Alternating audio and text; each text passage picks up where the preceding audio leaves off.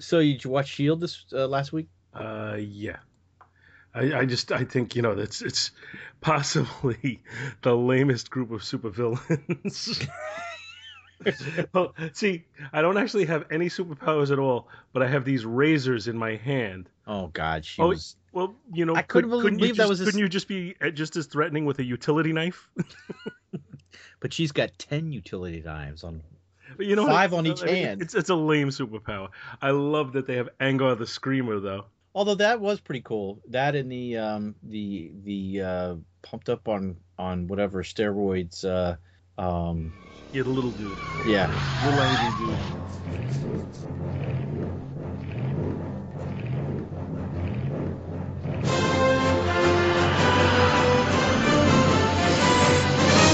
Back to the bin.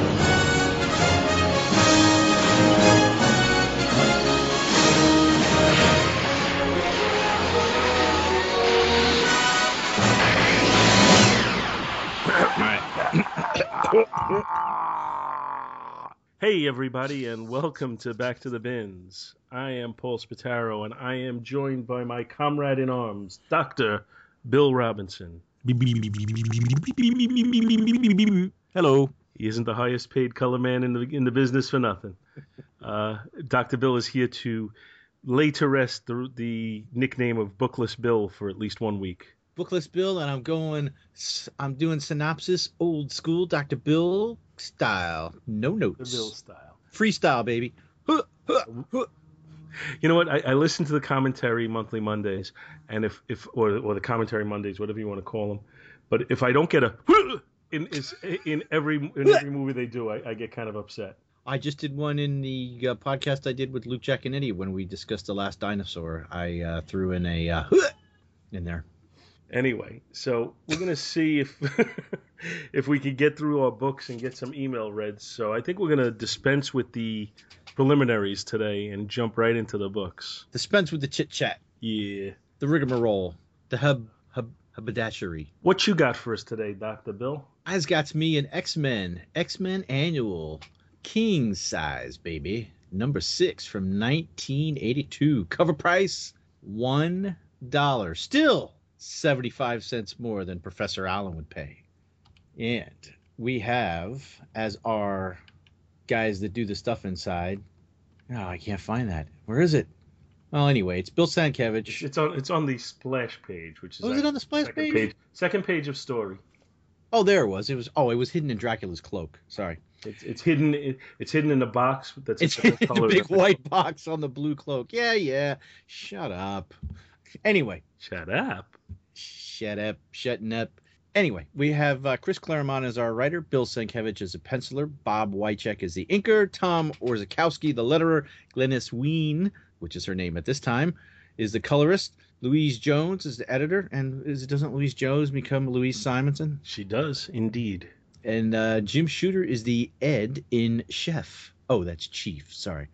And the name of our story is Blood Feud. But before we get into the story, back to the cover. We have a lovely Sienkiewicz drawing, and we have Storm in a rather um, mm, naughty type of gown. Clearly clearly brassiere free. Y- yes, yes, she is. Uh, she is almost letting the puppies breathe, to, so so to speak. Um, and you know what? So this is 1982, and doesn't this cover remind you of uh, Crisis, which comes along in eight of Crisis uh, seven?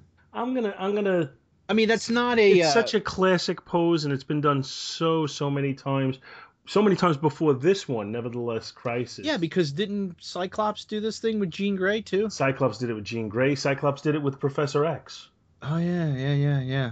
Hmm. superman did it I, I can't tell you how many covers superman did it with lois lane Well, yeah, it's the classic pose of one character holding another, and you know they're a all limp lifeless body the limp li- and their their their their head is raised to the sky in, in a cry. But the twist here is that Storm is has fangs and there's blood dripping from her mouth and on Kitty Pryde's neck because Kitty Pryde is the the the slack the corpse as, as as it would be is the the corpse in her hands and there is puncture marks in her neck as Dracula looks on laughing in the background and uh, all strewn about her feet are the X-Men either uh, either been bitten or just knocked out. Uh, we have Colossus, Nightcrawler, Cyclops, and Wolverine, and they are all strewn about on the floor. Looks like each one of them has a bellyache.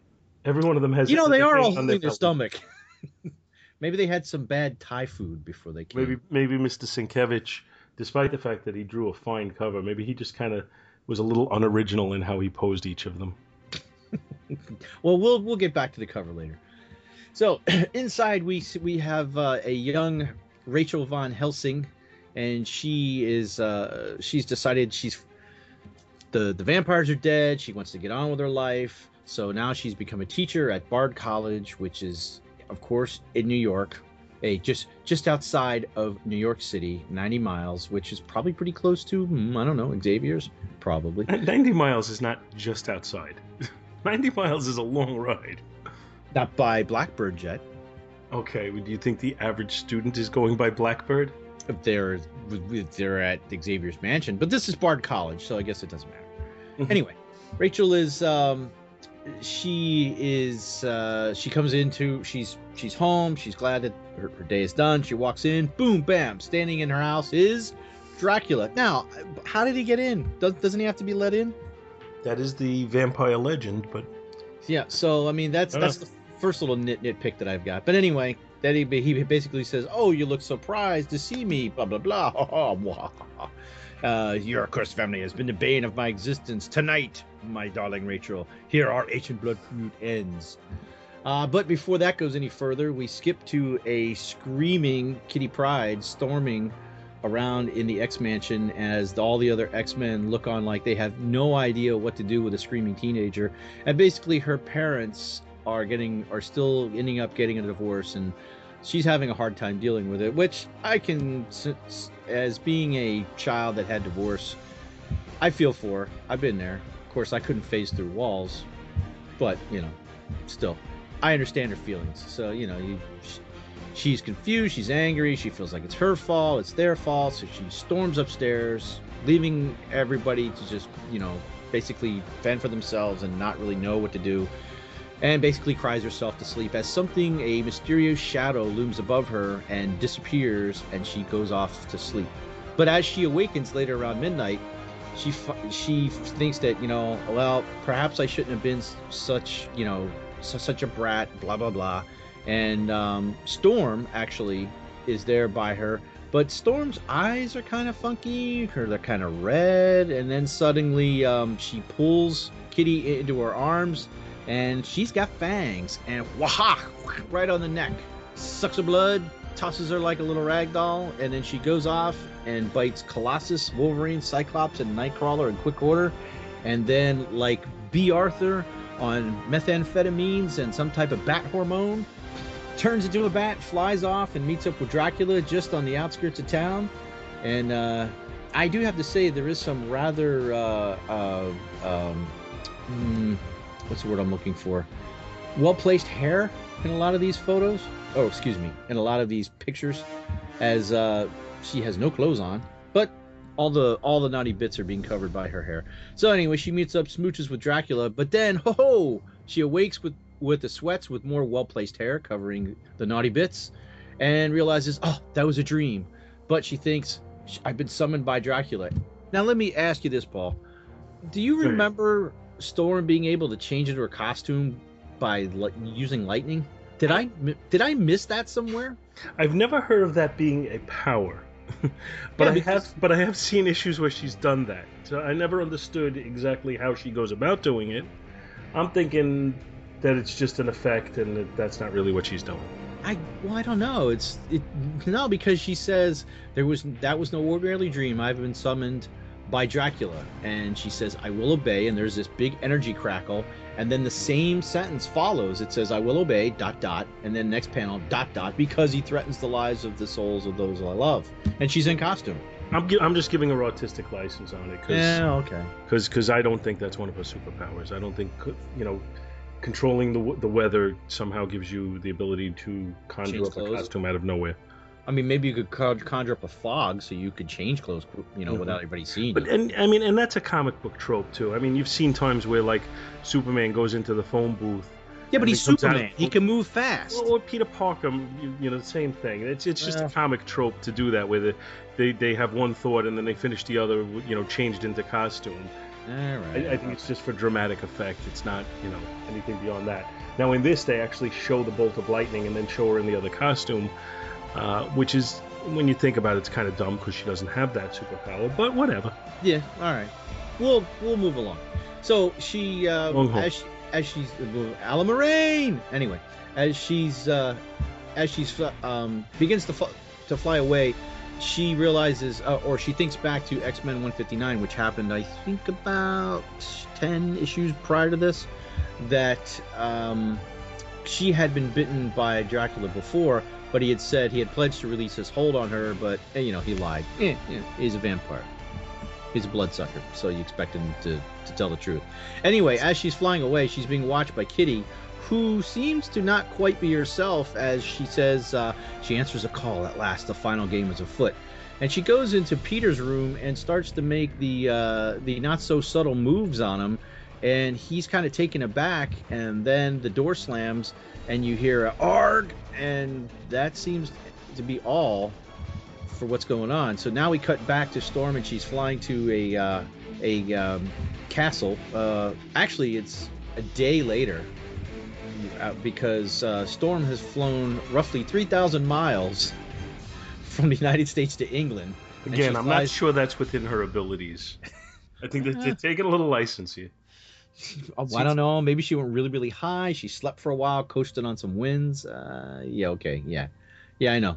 But maybe it's the vampire uh, powers in her. Of course, kind of. We'll go with that. Yeah, yeah. So anyway, she's led to the castle. She blasts the door open, and she comes inside and meets Rachel Von Helsing, and she Now, is now. Again, I'm sorry to interrupt you, Bill, but when since when did she have the ability to shoot blasts from her hands? Yeah, I, I was gonna let that go too because I thought that when I was reading, it's like you know she's got this directed energy blast, not a not lightning. This is like coming out of the end of a Star Wars blaster in the old Star Wars Marvel comics, a big orange ball that's like what ten times this. She looks like she's doing a Kamehameha wave from uh, from Dragon Ball Z there or something, and she just blows blows the door right away. So yeah, that's another thing that's a little uh, off. Hey, but maybe she's o- overpowered with the with the vampiric po- powers. hmm Yeah, yeah, that's yeah, yeah, that would be great. Except no. no. Yeah, yeah, yeah, yeah, no. so she goes inside and meets Rachel Van Helsing, who is now uh, Dracula's consort. There's a lovely uh, dinner has been prepared. Prepared. There's a uh, a nice little cheese on the glass, a little turkey, some wine, some grapes. None of which Dracula will eat, of course, because he drinks blood. Anyway, uh, and she realizes that Dracula can also read her mind, so she can't really hide her thoughts. Uh, and he basically, she is his pretty much his thrall, and but he has a job for her to do uh, that only she can do. So he ends up taking her to the town of Pendaro or Pendaro, depending on how it's pronounced. I'm sure I'm sure uh, Mr. Leyland will send in a pr- proper pronunciation. I think he lives in Pendaro. Pendaro, i- is it in the north? I don't know. No. I've never heard of it before. But anyway, the fortress uh, that they uh, appear before, because uh, not I guess Storm uses her powers to fly there, because we also see two bats behind her, and then poof, there's uh, Rachel and Dracula. Basically tells her, you got to go in there and get something for me because it's built on holy ground, holy ground, Highlander, and he can't go in. Even getting this close is really making him uncom- uncomfortable, like a rash. All right, doesn't say that, but you know. Anyway, she s- slinks into and gets past all the security gu- um, um, measures, etc., etc.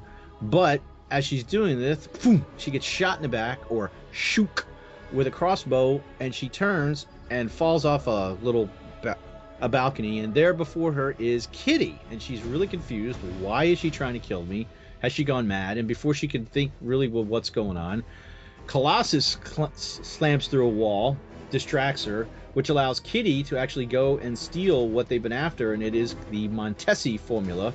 And she uh, basically says, you know, now that she has it, Dracula will be dust. So, Storm, still confused, beats feet, is picked up by Dracula, um, and then apparently she blacks out, and we next cut to chapter three, where she is in Egypt and she's reliving the uh, what would happen with her with, her parents when she was buried underground, which I didn't realize it was something to do with a like a plane coming down. I didn't quite remember that. I thought it was like an earthquake or just a regular explosion. Um, been a while since I read her origin. I remembered that she was buried alive, but not that it was because of a, uh, a crashing plane. Buried Anyway. alive. Buried alive. Dracula! Oh wait, no, this doesn't work. At least you So- got the reference. yeah. so she she she wakes up and realizes that she's in a coffin, and um, she also licks her lips rather her teeth rather seductively, checking, and she has no fangs. She's still alive. She's still human. But uh, Dracula says, "You're still my bitch. I mean, you're still my thrall, slave, whatever." And uh, before he can go much further to actually make her a vampire, in come the X Men. Not really sure how they found her, but I don't really care. So anyway, it's on like Donkey Kong, and the the first one to actually draw blood is um, Nightcrawler, as he is able to grab a spear that Dracula had originally chunked at Cyclops to throw through his chest, and Wolverine deflected it, knocked it into Nightcrawler's hand, and Nightcrawler spears Dracula through through through the chest. But Rachel comes in, pulls it out of him, and saves him. There's more fisticuffs and melee as uh, Dracula gets away again. As Kitty had burst in also during the fight, Kitty and Colossus, and they are tracking down Dracula, disappear from the fight. Um, all right, and this is where. Oh, that's right. I remember now. This is see. This is why I should take notes. But hey, I'm sure everybody's loving this rambling on. So, I remember now why they how they got here is that Kitty swiped the Blackbird to follow her. So there you go. That's how they got here. Now, do you remember uh, Storm being team leader at this time? yeah, I think she was. I think. uh Sorry. I think this is it this. uh Sorry. Ah. Am, I I this- keeping you up? yes, you are. I think this occurred uh, it just shortly after Cyclops had taken his leave of absence, when when Jean had died, and in his absence, I think Storm Well, no, took over as the this leader. happens after 159. I think it's almost into like the ones mid 160s. I think when Yeah. Paul Smith was the artist. Yeah. So So oh, this Jean, is right. Jean had died, and Cyclops had left, and and while when he left, Storm became team leader. That's and right. then an issue, I think it was like 202. He come he not well, he comes back on a more permanent basis, Well, it was like and he 202 challenges her for the. uh and yeah, they was that? Yeah, that was that was one with the with them fighting and the big question mark on the front. I think who will lead or something. I don't yeah. remember the question mark, but okay. Uh, huh. So they decide to search for Dracula now that they've all gotten back together, and uh, and a very nice shot. Um, Cyclops basically bores a hole down. What do you think? That's about 40, 50 feet straight down in, in, into the ground to like a, a secret hidden metallic. As as drawn, I would say, yeah, that's got to be a Yeah. good 40, 50 feet easy. Yeah, which I, I got a note about that because there's like this nice, this modern looking catacomb down in the bottom of, uh, you know, 50 feet down underneath this castle. Uh, but anyway, they make it down there during the during the next fight they had with Dracula because uh, Dra- Dracula was fighting Colossus again, but um, and actually Dracula does a, I guess you would call it a, um, I don't know, a reverse fastball special or something, kind of, because he chucks Colossus at Wolverine, and he misses him, luckily, and Wolverine goes in to attack Dracula, but he gets bitten, and now he's Dracula's thrall, and he goes after the X Men. Now, Storm is next fighting Rachel, but Rachel's able to regain her her humanity, and while that's happening and nobody's paying attention, Kitty starts to read the Montesi formula, but Nightcrawler jumps in, basically he's telling her, "Don't read the Kitty in the name of God. Be silent. Uh, if you read this, it'll your soul will be forfeit." Blah blah blah blah blah blah blah. So, more exposition as Dracula explains who Kitty really is and that she has been possessed by his daughter Lilith, not to be confused with the Lilith from Frasier. No joke on that. Okay. I, I I wasn't expecting that. I didn't have anything prepared. Okay. I was told there'd be no math. Oh, sorry. so, uh, they um, Dracula goes and smacks Hank Pym style, his daughter. That's not very nice. And out of nowhere, ka-chunk! He gets a, a spear through the heart. And he's shocked to see that his thrall Rachel has basically broke his hold and she pulls out a crucifix, or actually two pieces of metal, makes a crucifix. Oh, these are the candle holders, actually.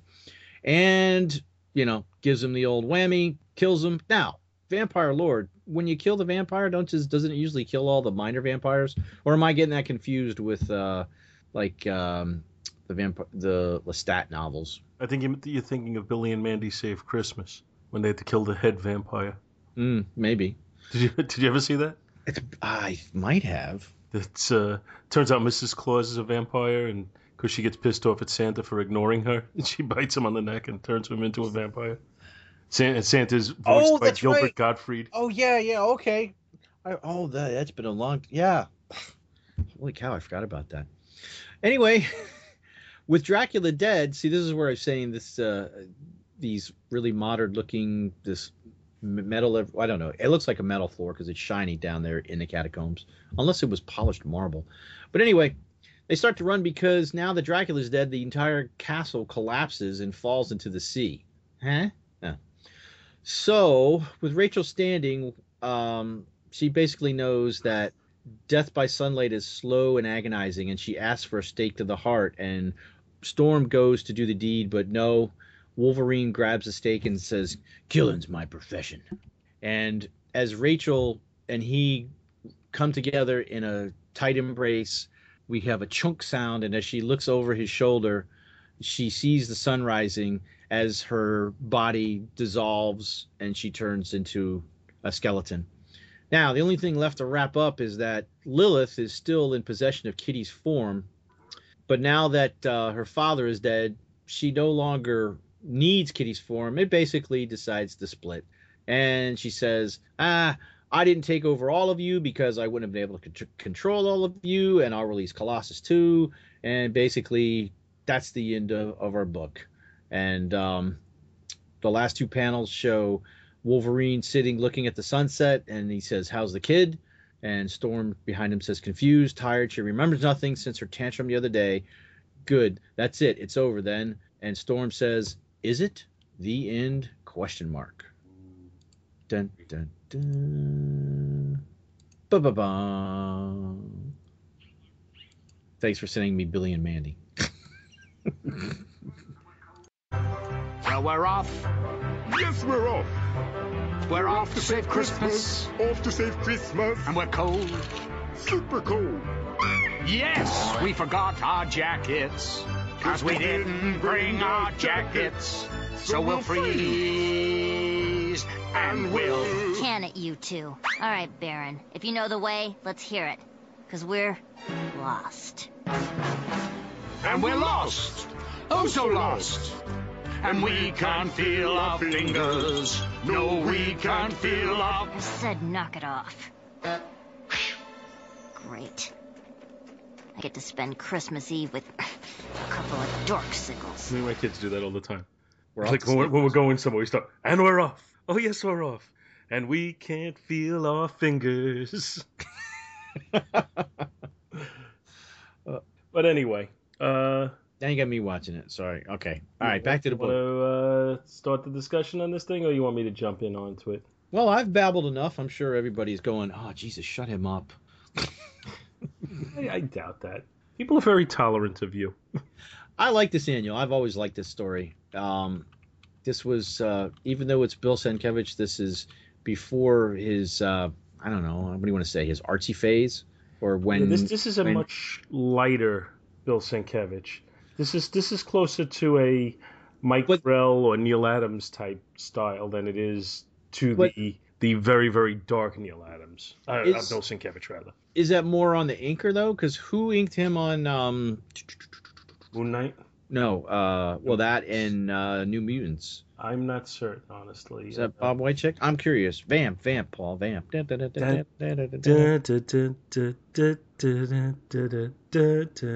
You could, you could talk. Soft and warm and cold. Mhm. Girl from Mhm. Ipanema comes walking. Oh, while I'm while you're vamping, uh, and I'm trying to look this up. Uh, I'll tell the listeners about what happened when I was in uh, Tallahassee. Remember when I messaged you? Yes. And I was working up in Tallahassee. Didn't you give this story already? Did I? I I don't know. I thought I messaged it to you. Yeah, I sent you a message. I know we discussed it, and I know Yeah, I've, well. I've heard enough of it. Well, then we'll just leave them wondering. Uh, Bob McLeod. McLeod was the penciler Okay. on New Mutants. But I guess looking at that cover, it's uh oh well, Bob McLeod was the cover artist. no, never mind. yeah, the, I guess. I, Oh wait a minute, no, he didn't take over until 25. So McLeod did the first. Duh. Hold on, let me go to like 25. I was think that was about when he took over, wasn't it? I'm not certain. Oh, it's okay. He did all the art. At least on 25, he did. There is no um, no. Well, the the page during the dream sequence when when she's basically killed them all, that looks pretty much like traditional Sienkiewicz to me. Well, so does the cover. The cover looks like yeah. I mean, the cover is But otherwise, it, it's it's the the line the line work is a little thinner than uh, than the really really dark Sienkiewicz. hmm so it, it's not quite as shadowy, not quite as dark, and, and it shows you it, it shows you that that he could be a good artist without being stylistic or uh, without being quite as stylistic as uh, as he eventually became or as he became in other things. hmm I, I mean, I like the artwork in this book. In fact, I, I for my for my purposes, I probably like this a little bit better than the really really dark one stuff that he's drawn. So some of it gets a little too experimental for me. Yeah, like with I remember the first time I read so, some of those uh, of the the New Mutant stuff with the with the whole demon bear thing. I was like, wow, what is this? Yeah. This is this is really out there. I mean, it's good. It's it's not. Yeah, I mean, it was- I, don't mean to put it was down. different. No, it was it was just different, and but it kind of fit that whole demonic bear storyline with uh with uh, Dani Moonstar and and and all of that. So when uh, when Storm went out on on the mission for Dracula, do you think she stole one of the Black Widow's costumes? Oh, oh yeah. I don't know. Yeah, she's she's she's got she's got the uh the t- well, it is just a tight fitting bodysuit. She's got the black the black jumpsuit with the but she stole Batman's utility belt. belts utility belts thing on. That The, the only thing she needs is the little blasters at her wrist, Yeah, yeah, and she. and it's basically the Black Widow costume. hmm But she'd have to have it like open all the way to her navel, right in the front. And what would be wrong with that? Well, my God, she's naked through a good part of the book as it is, Yeah. and there's nothing wrong with that. But th- this is to me this this is what annuals should be like. There's there's two two things that I'm good with on annuals. Either a, a story that uh, is a very dramatic conclusion to an ongoing tale, like uh, Mhm. what what they did with uh, the Avengers annual and and the Spider-Man or the Marvel Team Up an- no not not Marvel Team Marvel Two in One annual where they were ending the Thanos story. Oh yeah, that was number seven, was it not? I. Yes, I believe so. Yeah. Or a very good story that's self-contained, not a story that that is like an inventory story that has no meaning whatsoever that they just throw in there to get rid of, you know, to, to give a, a young artist a test shot or to use up the crap that they have sitting around, which a lot of the annuals seem to become after a while. Well, because before this, and um, I want to give a shout out. I don't know if they listened to X Aspirations. Um, they cover uh, the X Men issue by issue, and something that I had forgotten was that a lot of the early X Men annuals were just reprints of other issues. You know, Yeah. they would. Um, so I think this was like the there was three, four.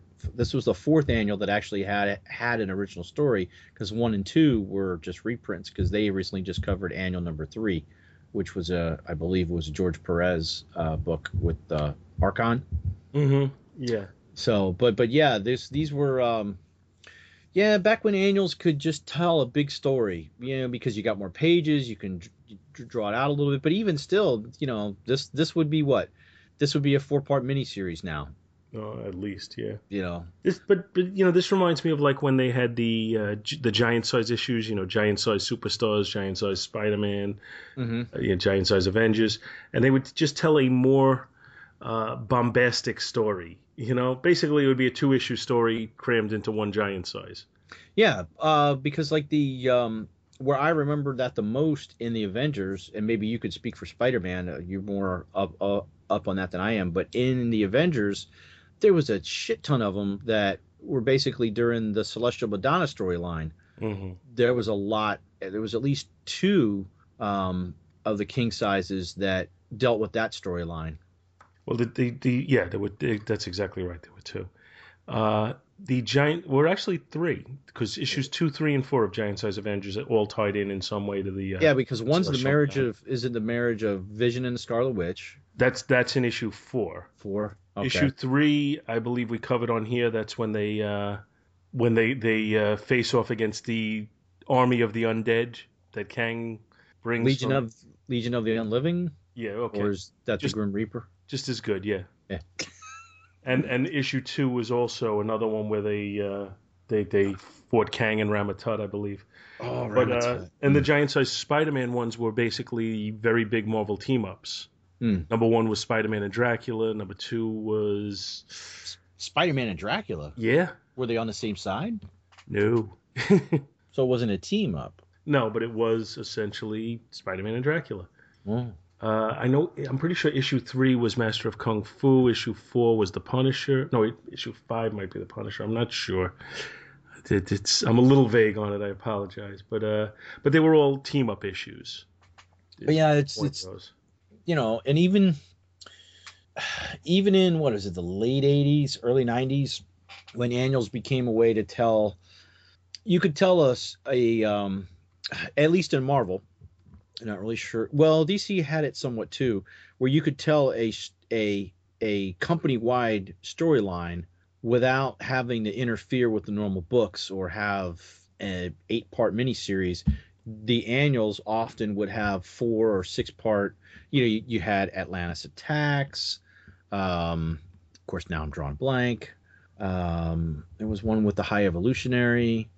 Um, oh, yeah, Yeah, just- uh, Atlantis attacks. You, you're thinking of the what was it? The Evolutionary War. Uh, yes, thank you. Duh, the Evolutionary War. But uh, but there was a few others. Uh, days of there was one that went through just X Men titles, which and the Fantastic Four. I think it was a sp- spinoff of the Days of Few Future Past storyline with um, the older Franklin Richards and uh, the character of Ahab, and um, you know that you know so, so there was that was what the annuals seemed to be for, and then it seemed like in the mid two thousands the annuals kind of went away. Uh, they don't of course i don't i'm not picking up as many new comics. I have seen a few annuals recently with with, with the avengers comics that i've been picking up you know going back and getting on sales and everything. But it i don't just does it do you notice it still being a big thing anymore i don't Not a big thing, no. And and when they come out with these annuals now, they almost seem to be superfluous. Like you, you don't even really need to pick them up at all. They're, they're not significant stories being told. Well, I mean, because with some of the older annuals, they were they were like 64 pages, and 64 pages with panel layouts and story like this would take you quite a while to read. Even today's annuals are you- you're going to blow through. You know, it might take you mm 10, 15 minutes instead of five. That's just because there's more pages. So, but um, yeah, this was nice that it, it was a callback to something that had happened about eight or nine issues prior that you thought was wrapped up, but oh, you know, it, it, it's curious. I don't know what, what the history behind this was. You know, if if they had, they were just this was a story that somebody had in their pocket, like like you were saying, like an in, inventory story, but just happened to tie into something before and was actually a pretty good story. I don't know. I'm not sure what you know what what the origin of the story is, but obviously it was Chris Claremont working with uh, with Sienkiewicz, who is not his normal Yeah. X Men artist. Oh, that's so- right. Be, being Claremont, yeah, maybe he had, maybe he did plan this to just take place later in an a- a- annual because of the size of the story, or this might have been over a two issue arc, and yeah, because he was, yeah, he was would, would still be the writer for quite a while after this. Uh, I kind of miss the uh, the old Cl- Claremont days. Did you ever read the stuff that he wrote that took place after he left? Like he continued the story, like apparently X Men from Forever. yeah, yeah, not not not to be confused with the other X Men Forever miniseries that came out. Yeah, I, I started to read it and I found it to be kind of unreadable. I was getting them at the library. Um, they were all right. I mean, there was, uh, it was it, I kind of treated it as a big giant long what if story, which is essentially what it is. Mm-hmm. But you know there was there was some weird things that were going on. They had the um, uh, Wolverine died. Um, what was it? Storm, because at that point Storm had been. Oops. Uh, the hell? Something pop up. Sorry. and my boy, jeez, what are you doing over there? Very dramatic. Da-da. Yeah, Kitty had uh, phased through Wolverine and then ended up somehow drawing one of his claws into her body, and it was a bunch of weird, some weird crap going on. Yeah. Well, I guess he didn't have to. He didn't have to worry about continuity at that point. He could kill off whoever he wanted because it didn't really matter. Yeah, but it was, um, it went. I think there there was a couple trades. There, there was at least five or six trades, I think. So I don't know how many issues total there were. So I mean, you figure it was at least thirty some odd issues at least. Uh, Not really some, sure some of that was contractual. I think. oh, you're gonna do it, and you're gonna like it. No, I, I don't think it was that. I think they were contractually obligated to pay him. So Oh, to pay him. Oh, You know, at that point, I think they would have been better off giving him something new to write instead of just revisiting, you know, ground that's already been tread. Mm. Did you ever read any of his his actual prose novels? He No. had a he had a series. I remember buying it. Um, well, I want to say that came out about the time I was in high school. Not memorable. I don't remember it. so it didn't last that long with me. Yeah. Well, you know, when I met when I met him at New York Comic Con last year, he, he did strike me as a decent guy, talking to him and everything. But he also struck me as a little bitter. Mm. Well, they did give him a role in the. Uh, he was in the X three, Wolverine. X three. Was it? Yeah, Yeah. He, he was watering his lawn. No, there was an, he was in one of the other ones, wasn't he? Wasn't he in the? Um, uh, I thought there was a Wolverine movie where he was a senator, or was that in Days of Future Past? Maybe in there, but in uh, yeah. in X three, he was watering his lawn when young Jean Jean Grey visits, or actually, uh, I thought Xavier Stan Lee was. I thought Stan Lee was out watering his lawn He is too. also the two of them. are out. Oh, okay. Might have to go back and see that again. Anyway, so how do you rate this thing? Um, I am going to give the cover. I know you don't like covers that have just a blank background, but I think in this case, with the whole vampire theme, that the dark red does add a little to it. I'm not going to give it an A, although I do really like. I like the figures of Storm and Kitty and Dracula more than the rest of the belly aching X Men on the ground. So I'm going to give the cover a B, just a flat B. Um, the interior art is good in a lot of places. I don't really see any crazy inconsistencies. The dream sequence is pretty cool, pretty dark, especially when Kitty is bitten and lying supposedly dead and her there's a jack in the box and a and a teddy bear at her feet and they both look sad that she's dead. I think that's a nice touch. And uh, so the art here, I'm also going to give the art a B as well. The story, I think I'm going to give the story an A, even though some of it's a little, you know, eh, it's a comic. Who cares about all the the actual real vampire lore? It changes based on whoever writes it. So I'm going to give the story. I'm going to give this story an A, an A because it's an annual. So overall, I'd say it's a B plus book for me. All right. Uh, I don't mind the lack of background on this cover. I think there's enough going on on it that it's pretty striking. Um, I think it's moody. I think it's. I, I, I think it would actually be uh, better served if a couple of the lines were a little less heavy-handed, but that's that's all right. It's not, you know, it, it's very eye-catching. So I'm going to say a B on the cover as well. Oh, you know what I just noticed that that actually is in the book too. I forgot to bring it up in my synopsis. Imagine that. Uh, Kitty wears the Star of David, and it's actually hanging around her neck in uh, on the cover on her on her shoulder. See it there? Mm-hmm. I had I had missed that. I, I just ha- ha- happened to spot it. So sorry, sorry. Go ahead. That's okay. The interior art, I like the interior art. I kind of like the slightly less moody Sienkiewicz. I think he's got enough dark uh, images in here that it's you know it's not like it lacks for for for heavy content or anything. Certainly not drawn in a light-hearted style at all, but I think it's easier to follow than his very very stylistic stuff. Um, I'm gonna give the, the interior art a B plus. I think it's it's pretty solid. The story, on the other hand, kind of seems to jump around a little bit. It does play fast and loose with what's going on. It tries to fool you on things that are happening, but I don't know that it necessarily does. But on the other hand, it's engaging and it's a lot going on, but it's still a fairly quick read just the same, even though there's so much going on, because the, the story just kind of flows. So I'm going to say a B for the story as well and give it overall a B, hmm, Okay. Well, sounds like we're in agreement. except for your A. Well, Oh. but the overall average is the same, pretty much. Yeah, it's just you got generous on the story, more generous than me on the story. That's all. Generosity is my speciality, along with long-winded synopses. That is your speciality. anyway, So what do you got? What's what what you got, Mister I got the Flash. Flash? Ah, King of the Empire. Oh wait, not that Flash. No, not that Flash. Oh, I just Is did the whole. like- I just did the synopsis. Did you hear it? wow, that was quick. Quick as a flash. Was it? Uh, did you do it with a uh, with a trench coat on? Oh, not that type of Flash either. Okay, that would be Flash Er. All right, I picked Flash number 276 from August of 1979, which had a cover price, a slightly more palatable cover price of 40 cents. And the cover is by Dick Giordano, and it shows multiple images of the Flash uh, with one main image and then several after images. And the after images are knocking Batman on his ass, shoving Wonder Woman, and then the full image has him using his yellow boots to kick the gr- Green Lantern in, right in the forehead. Sorry, I thought that was great in the book, but anyway.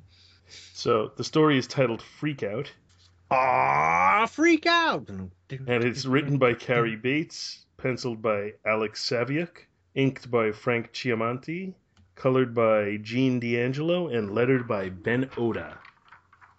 And the story goes something like this. Story opens at a costume party attended by Barry and Iris Allen. Iris attended as Batgirl and Barry dressed as the Flash. Go fig. I'm a genius. They were, they were attacked in the last issue and are both lying prone on the ground. A guest in a Batman costume is tending to them and says that one of them is critical and one is dead. Barry is thinking to himself that they think that he's dead, but that he needs to show them that he's not that he's still alive, and he struggles to get to his feet and give chase to Yorkin, the crazed maniac that had attacked them in the previous issue. He attempts to give chase, but that results in him falling out of a window, and the guests go down to help him, but at that point he's gone. And he's off chasing Yorkin, who he catches and then pummels, and his, he- his face just kind of melts him un- um, under the pummeling. And then, he, as he's doing that, he starts to hear voices and wakes up strapped in a hospital bed. He vibrates through the straps and fights his way out, but they give him an injection, and that knocks him out. And in his dreamlike state, he relives the last day when they were attacked. He awakens in a wheelchair recovering from his injuries, and he believes that he had killed Yorkin, but it turns out that was just a delusion. He's shocked to find out that it was, in fact, Iris that was killed at the party. So now we cut to the Justice League satellite where Superman, Green Lantern, Batman, and Wonder Woman are meeting. The Flash transports up to plead for them to bring Iris back to life. They all basically tell Barry that they would if they could, but it's just not possible. Barry starts to get angry and irrational and starts to attack. Since Superman could probably stop him pretty easily, the attack causes damage to the ship's gyro. I wonder if they were eating Greek that day. That would be gyro. Oh, the gyro. Those are delicious, by the way. Anyway, Anyway, that makes the satellite spin out of control and start to fall out of orbit, which means Superman has to go repair that and can't subdue the Flash. Batman lunges at Flash and misses, striking his face. Well, Wonder Woman throws her tiara at him, but Barry vibrates to let it go through him, and then he drop kicks Green Lantern with his yellow boots. At this point, Superman returns, and all four Leaguers charge at Barry at the same time. And, well, if you want to know what happens next, you'll need to read issue 277 because this issue ends right there. ah, To be continued. Now, this is going basically with our ongoing discussion of whether or not DC had a Bronze Age. Because this is decidedly a Bronze Age tone to it. hmm I agree with that. Yeah. I mean, it's I a mean- pretty serious story with you know serious uh, serious consequences to what's going on, and uh, it's it's not that silly, lighthearted Silver Age stuff that you know that DC was famous for. Well, because apparently he had uh, Barry had been uh, slipped LSD. They slipped him a Mickey. Yeah, and uh, I just in the recap something I missed over before when he's thinking about Iris and they were talking and everything. Um, Oh, I forgot to mention she was pregnant. yeah, yeah. I, I He See, I have- her up, but good. some of the only Flash that I've ever read was the Carmine Infantino Flash, um, and I don't even remember what era or where those issues fall. Um, I, I used to have a few, but that that was it, and I don't even think I have those any anymore. So I, I don't really know or wasn't really aware how Iris died. And is this her actual death? Well, Her actual comic book death? it is, but then I think they brought her back at some point. Mm. Like they Well, had her in okay. the future or something. I know she comes back like in the future, and I read the Crisis on Infinite Earths novel, and in that there's a lot of um, Flash backstory and, and discussion where he's in the future. I guess with I uh, there's, I, it's it's been a long time since I read that, and actually I never got that back from. Did I get that back from the uh, comic book store? Anyway, I to wouldn't know. I don't know. But um, does he actually kill this guy Yorkin, or is that all just a That's just his, his delusion. It's Hmm. all an illusion. Bam, just like that? Doug Henning was there. Or J. David Weeder. Yes, you decide which is real and which is an illusion. Most pretentious song ever. Anybody who knows what song that is knows that I'm right. Oh yeah, and he's got to go look at her in the morgue. Oh man, that's just. oof. Check it out, babe. She's naked. Oh dude, that's not right. no, it's not. It absolutely is not. Uh, but Yeah, but I, Hal, I, you know, Hal, why, why don't you use that power ring? Yeah, well, I can't. It's not like you won't in the future. what are, what are you going to do when they when they destroy Coast City, MFA? You just become parallax. All I did was kick you with a green boot. You're no friend. Now I see you never were, bastard. Yeah, the the yellow boot to the face. That's great. But you know, like I said, the Superman would have been able to pretty much subdue him easily because he's just about as fast as the Flash, and he's Superman. Yeah, yeah. But you gotta love Batman. Careful, Superman. Look at his eyes. The drug, the drug still in his, his system is acting up. What are you? Uh, you're a pharmacologist now? Well, it's that same superpower that that lets him identify werewolves from a still photograph. This man has signs of lycanthropy. But but but he did get basically owned. He tried to, to dive on the Flash, and Flash just moved out of the way and let him hit, let See? him dive on his own face. He he he he he pwned them all. I mean, yeah, he pretty much. Uh, uh, well, okay, yeah. Superman did just get taken out of the fight because he damaged some equipment that So they Superman. got some had. tzatziki sauce on the gyro. Let's see, 14 more degrees to the left, and it'll be safe to activate the backup system.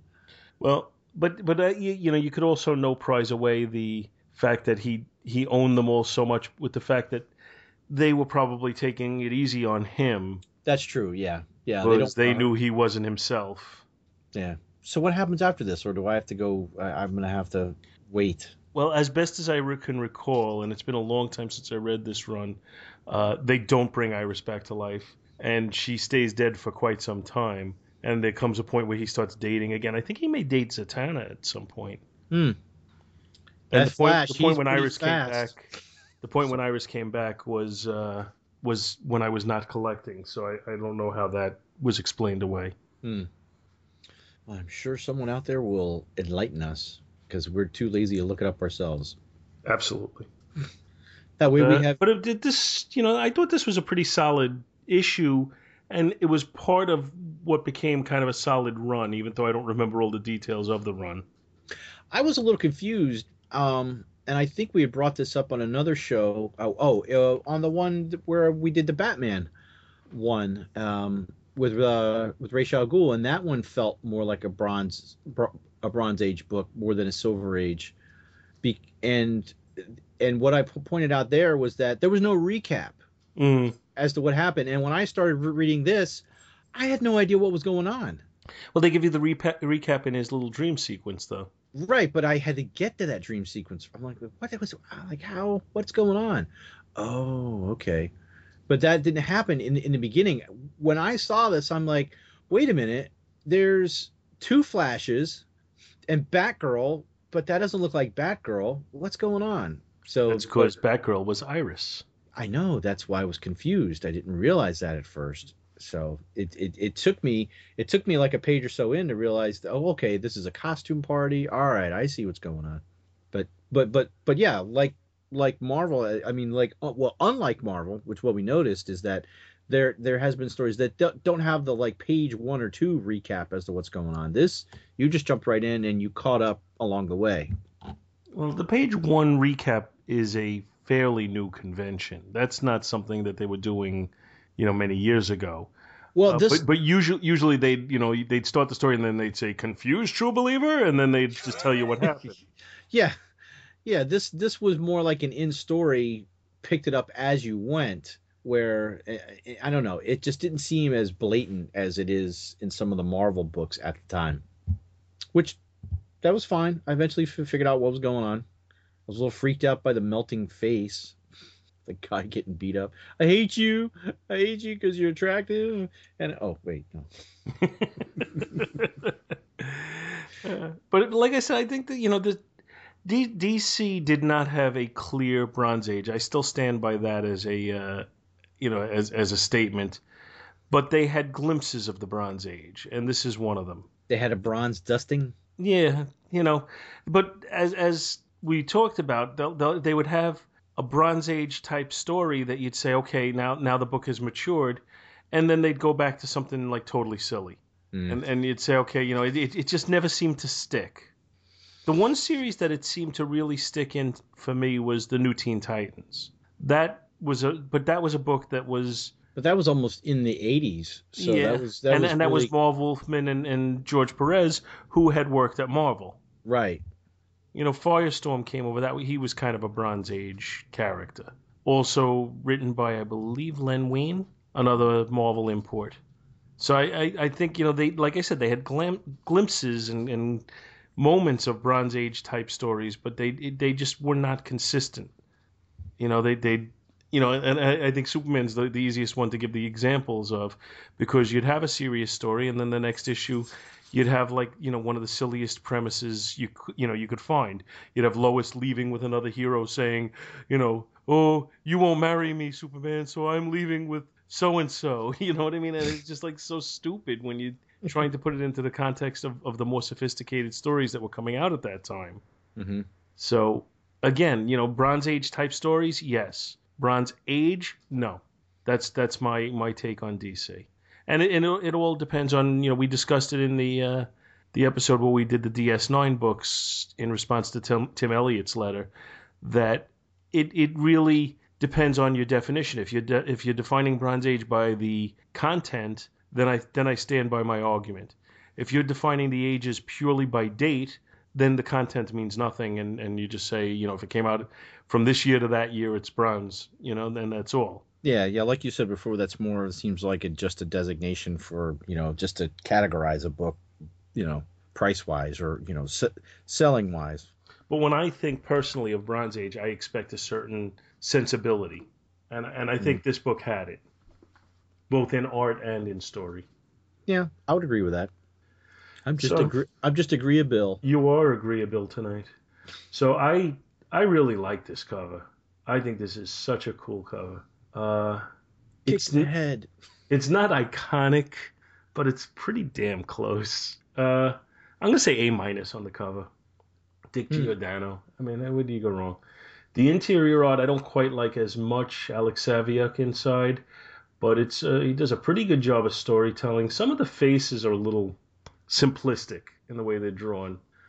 Uh, Is Yorkin supposed to look deranged? I mean, is he yes, yes, he's supposed to be okay. a Batman. All right, okay. Uh, Uh, obviously, because he has a rip, he has a shirt with no sleeves. yeah, he, he looks kind of like Blockbuster. Oh wait, he's only missing one sleeve. I take that back. Mm. Poor fashion choice, sir. Poor fashion fashion choice.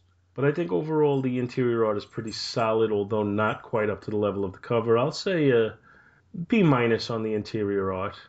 And the story, I think it's a pretty cool story. You know, he's basically tripping on LSD. Some good stuff going on there. I'm gonna say I'm gonna go also A minus on the story, and I'm gonna give the Book overall a B plus. Hmm. Um. All right. Uh, cover. He's taken out three of the the Justice Leaguers in about you know probably a second. Knocks Batman on his keister, well on his head first, and he's uh, Hank Pym and Wonder Woman as he's going by. Oh, sorry, and uh, just you know, he's he's uh, the Karate Kid and Green Lantern in the face. Although Green Lantern looks the model looks a little off. I don't know. It just doesn't look like Hal Jordan. But that's not. I'm not gonna. I'm not gonna. I'm. I'm still gonna give the cover a B plus. It's still a good cover. Uh, the interior art, mm, yeah, the story does go pretty good and it flows nice. There's some inconsistency and it's not as good as the cover, so I'm gonna say C plus on that. But the story it, itself is is pretty cool, and I know I say this a lot. Oh, this is, makes me interested, and I want to go read this. Which I don't know where I'm going to have this time to go read these books that I don't even have, let alone find. But uh, someday there'll be time. There'll be time enough, and then I'll break my glasses. I'll just be old Bill Meredith as I'm putting on my reading glasses. You know, I got to wear 2X reading glasses. This is killing me. No. Anyway, because I refuse to get regular glasses. But anyway, the story. I'm going to give the story an A. So that will average out to a B. Yeah, so we're, we're pretty similar on, on our ratings here mm-hmm. because you are agreeable. That's me. All right, so that'll do it for our two issues for this week. But let's take a look at some email. Email, Let's go look email. at the email. Let's go look at the email. Let's go look at the Um, email, and I don't have it called up yet. It's been So we could start with Mr. Russell Bragg for an email titled Back to the Bins number 188 Shag the Bill Whisperer and His Sexy Bunny. Hello, fellows. Great show as always. It's always nice to hear the irreversible sh- um, excuse me, to hear the irreversible spam. Wait, that doesn't sound right. The shag carpet. no. Oh, now I remember the irredeemable shag. Paul, do you get a boomerang? Do you Or- get the boomerang cartoon channel? The Flintstones are on there all the time. I have the Flintstone Complete Series DVD set with the plastic Stone Age looking TV set box. I've seen that box. I do not get Boomerang, unfortunately. Uh, I think I, I think I, I get it. Ah, you love the Flintstones. Oh, I do love the Flintstones. I always did. Nice Calvin and, and slow. See, that's the way you do it. Nice and slow. Tell Barney. your friend there. Barney, that's the guy. Oh, sorry. Okay, Calvin and Hobbes was brought up also, and I have the complete box set. Boy, is it heavy. Calvin and Hobbes was never an animated series, was it? Not that I know of. I don't believe it ever was, and I think it might have lost a little something from its cartoon, from its you know comic strip. So I, I think it may be best that they didn't. Hmm. It, they might have like kitted it up more. So okay, I really need to get some some sort of shtick for my podcast. We we we Bill and I are dripping with shtick. If you want to take some, just go ahead and steal it from us. I got, With more I got, shtick than we know what to do with. I got shtick coming out all over uh, on me. I can't stop the shtick shtick that happens. Yeah, that's. I think that should be our uh, catchphrase from now on. Shtick happens. Shtick happens. Make that a T-shirt. you know, eh, everybody else is doing T-shirts. we might as well. You guys have. I've got nowhere else to go, and it's no Jaws. J. David We- Weeder has "You Can Call Me Dave," and the Magnum PI theme song, which he hasn't done in some time. I'll figure something out. I guess I do have some 80 more episodes I have to do, so there's no hurry. Uh, you know, Russell has shtick. His shtick is whatever we tell, talk about, he says, "Oh, I never read that," or "I never saw that." That's Russell's shtick. I did notice that you didn't make Shte- Shag do the la-las. Yeah, that was a mistake. Mm. Did he refuse? No, we just forgot to ask him. I've been practicing my la-las if I am ever privileged enough to be invited to the show someday. Actually, Russell, we did invite you, or I, I did invite you on, but we just haven't gotten around to finding the right time to do it, and I apologize for that. We do need to get you on. This you're you're on a list of several people that I'd really like to get on here, uh, including uh, who else have we talked to? Mark Kallenbach, uh, Chris Franklin, um, Matt Huntsworth. There's a few people that we really would like to get on, and and I'd like to definitely get that going. Of course, you know if uh, you know maybe a nice little donation could always move you to the front of the. Oh, I'm, wait, wait, sorry. Uh, Russell's been generous. He sent me books. I'm kidding. I'm kidding. I'm kidding. What? What do you mean he sent you books? I didn't get anything. Yeah, well, because he sent them to me. Goddamn dirty ape. uh, where, where was I? uh, I might have trouble grading books, or picking a book, or a number of other things. Hey, but don't I'm willing. me. Dr. Bill stole my Ray Parker Jr. joke when Paul was talking about Ray Park. I was going to write in exactly what Dr. Bill said. Ghostbusters was his only hit, wasn't it? I enjoyed all the comics discussed, even though I didn't have any of them. See, there's Russell Shtick. I'm still hoping to have all the comics discussed on one show someday. Keep up the great work, and once again, thank you for keeping me in- entertained at work. Yes, I was at work for this episode. Bonus Russell points. Bragg, Clarksburg, West Virginia, host of the DC Comic Presents show. Thank you, sir. Always good to hear from you. What's next? We have one from David David Thornton. Is this a new um a new um emailer? Hmm. It says, thought you guys might like this. Spider Girls number 120, and I believe if I remember, this is a White Rabbit cosplayer picture from the Spider-Man cross. Oh yes. Ooh. Mm. Uh, Okay, and on to the next email. Thank you for that, David. well, we're gonna have to link this in the show or something. Wow. Since, since, since you read the one that was like less than a sentence, you want to read the next one? Oh, okay. Uh, it is from Mr. Luke. They say some say he knows a lot about Charlton comics, but we know him as Luke Giaconetti. And he, his subject is everything you always wanted to know about Charlton Hot Rod comics, but were afraid to ask. Pliers of the Time Stream. Hey, fellas, it's a slushy, icy day here in South Carolina, which makes it a perfect time to kick one's feet up with an episode of Back to the Bins, even one which had had shag in it. Hmm. I did have to laugh that several months after Paul and Scott had their discussion about Marvel and DC team up books, we get an issue featuring both a Marvel team up and a World's Finest. Not familiar with either of these issues, but like most Back to the Bins aficionados, team up books are almost always worth pulling out of the cheap bins they frequent. As far as Dragon Wheels number 30, the series was previously titled Top Eliminator, itself previously titled Teenage Hot Rodders. Charlton did numerous hot rod comics in the 1960s and into the 1970s, including titles such as Drag Strip Hot Rodders, Grand Prix, Hot Rod Racers, Hot Rods and Racing Cars, Surfing Wheels, and others. These series were primarily the work of one man, Jack Keller. Keller is probably best known as the artist of Kid Colt Outlaw over at Marvel, a series he drew for more th- for more than 12 years. he had done a lot of work on Atlas anthology and genre books and did freelance work for Charlton's War and Western books as well. By the time Kid Colt had moved primarily into reprints, Keller went pretty much to Charlton full time and brought his love of race cars to the myriad hot rod comics, most of which he drew and some of which he wrote as well.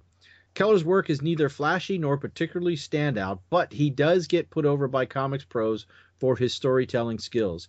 He's similar he was similar to other artists from the 1950s who were more no, who were bleh, more known for their dependability and consistency rather than the bombast of their pencils.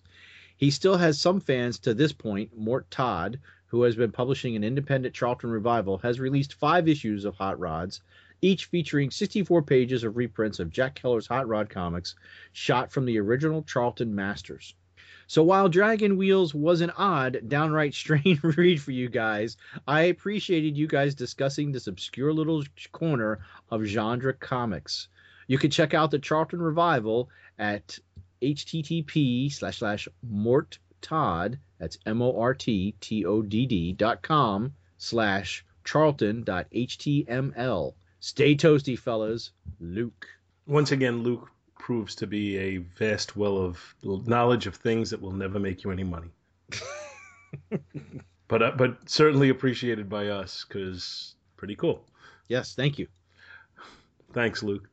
Our next email is from Chris and Cindy Franklin. Dear Paul, Dr. Bill, and Shag, I guess. You guys let Shag in? Wow. Well, okay, let's go with that. Seriously, it was great to hear Shag on the show. I was also happy to hear you guys discuss MTU 131 with Spidey, Frogman, and the White Rabbit.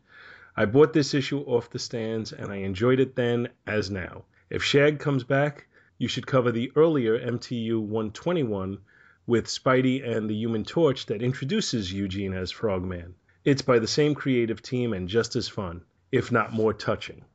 I bought that one right off the racks too. Nice use of Jefferson Airplane for the background music in this sequence. Ah, thank you. An instrumental version of Rainbow Connection would have worked too. Yes, it would have. oh, and yes, White Rabbit is pretty hot, especially on the cover. Paul, sorry to be in the corrections department, and unfortunately, the rest of Chris's email was lost to obscurity. Wait, I was able to recover it right here. Would you like me to keep reading? No, I'll, I'll finish.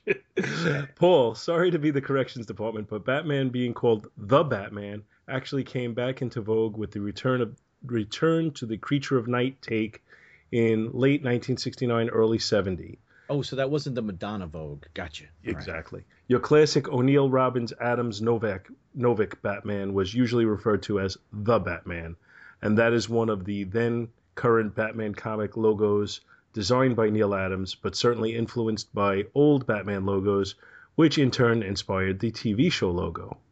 Oof. Mm.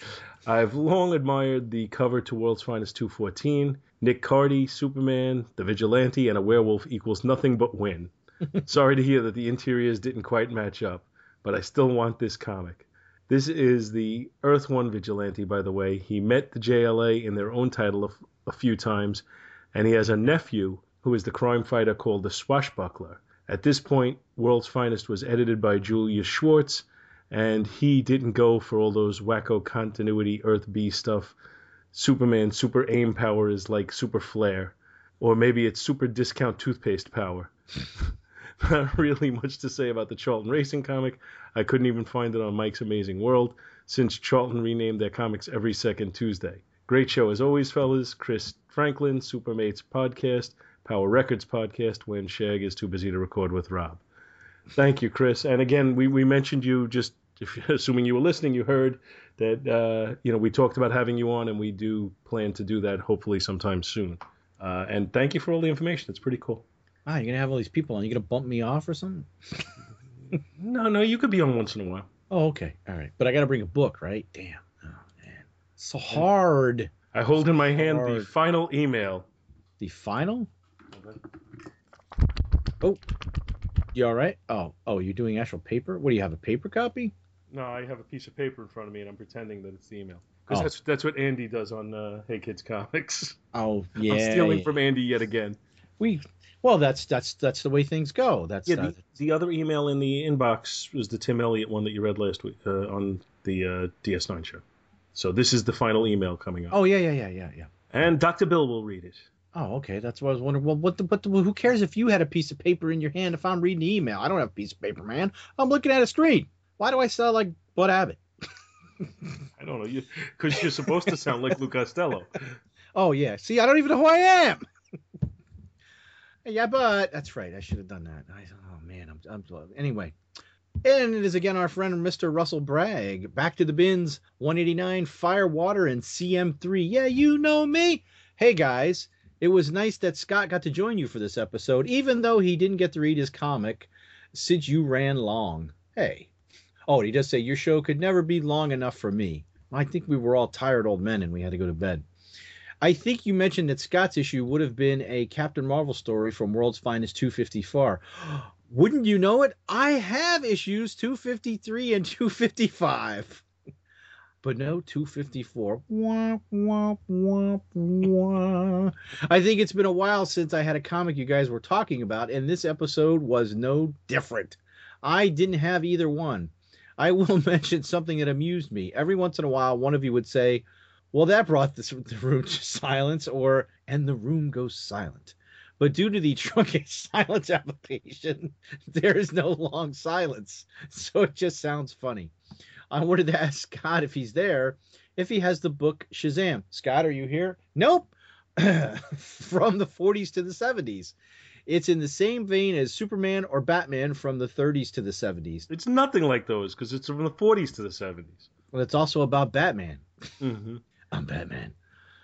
I don't have it yet, but I want it. but the price is too high for me. I I too didn't care for the name CM3. Yeah, you know me. Which, according to Wikipedia at least, it was short for Captain Marvel 3, with Billy being Captain Marvel CM1. I got nothing for CM1. He's the one. No. And Mary being CM2. Electric Boogaloo. I think one of you thought that, or, or or so he didn't accidentally say Captain Marvel. Either way, it's a stupid sounding name or moniker. I hope all three of you get to do a bins again real soon. Guess that's all for now, and I'm eagerly awaiting F Troop month. Wonder if there are any absolutes or trades anywhere. And that is once again from Mr. Russell Bragg, host of the DC Comics Present Show. I will go out on a limb and speculate that there are no absolutes or trades of the F Troop books. Ah, surely you must be must be mistaken. There have to be something somewhere. I'm not, and don't call me Shirley. Well, that brought the room down. Truncate silence, baby. Zing! Bada bing. Thank you so much for listening to our show, and we hope you'll join us each and every week for more good old fashioned comic book back issue awesomeness. You can contact Back to the Bins to leave feedback, comments, questions, suggestions, and criticisms via email at backtothebins at gmail.com or by visiting the Two True Freaks podcast group on Facebook. Back to the Bins is produced in association with the Two True Freaks podcast, which you may find at www.twotruefreaks.com and is a registered trademark of DeMonzo Corps of Milan, Italy all rights reserved. Take a moment to stop by and support their other fine podcasts, won't you? Thanks, and we'll see you next week. Ah, what is this? This is I have a stuffed fish. This is uh I I know this. Nemo, that's what it is. Get the fuck out of here. Get out of here. Why is there a Nemo? Is there stuffed Nemo on my desk? And a flash ring. I got a flash ring, I got a stuffed Nemo. I got some Toontown cards. I have this. This is what's on my desk. I have a package of chicken ramen noodle. I don't even even eat chicken ramen noodle. n- n- blah, whatever. It's on my desk. it's like I'm losing Hey, ground every, every day. I'm like, it's like the Viet Cong are in my house. They infiltrate everything, everything in my life, in my desk. And I fight it, everything fight every day, like tunnel rats. So, sorry. I guess I could stop venting. I love my children. I love my wife.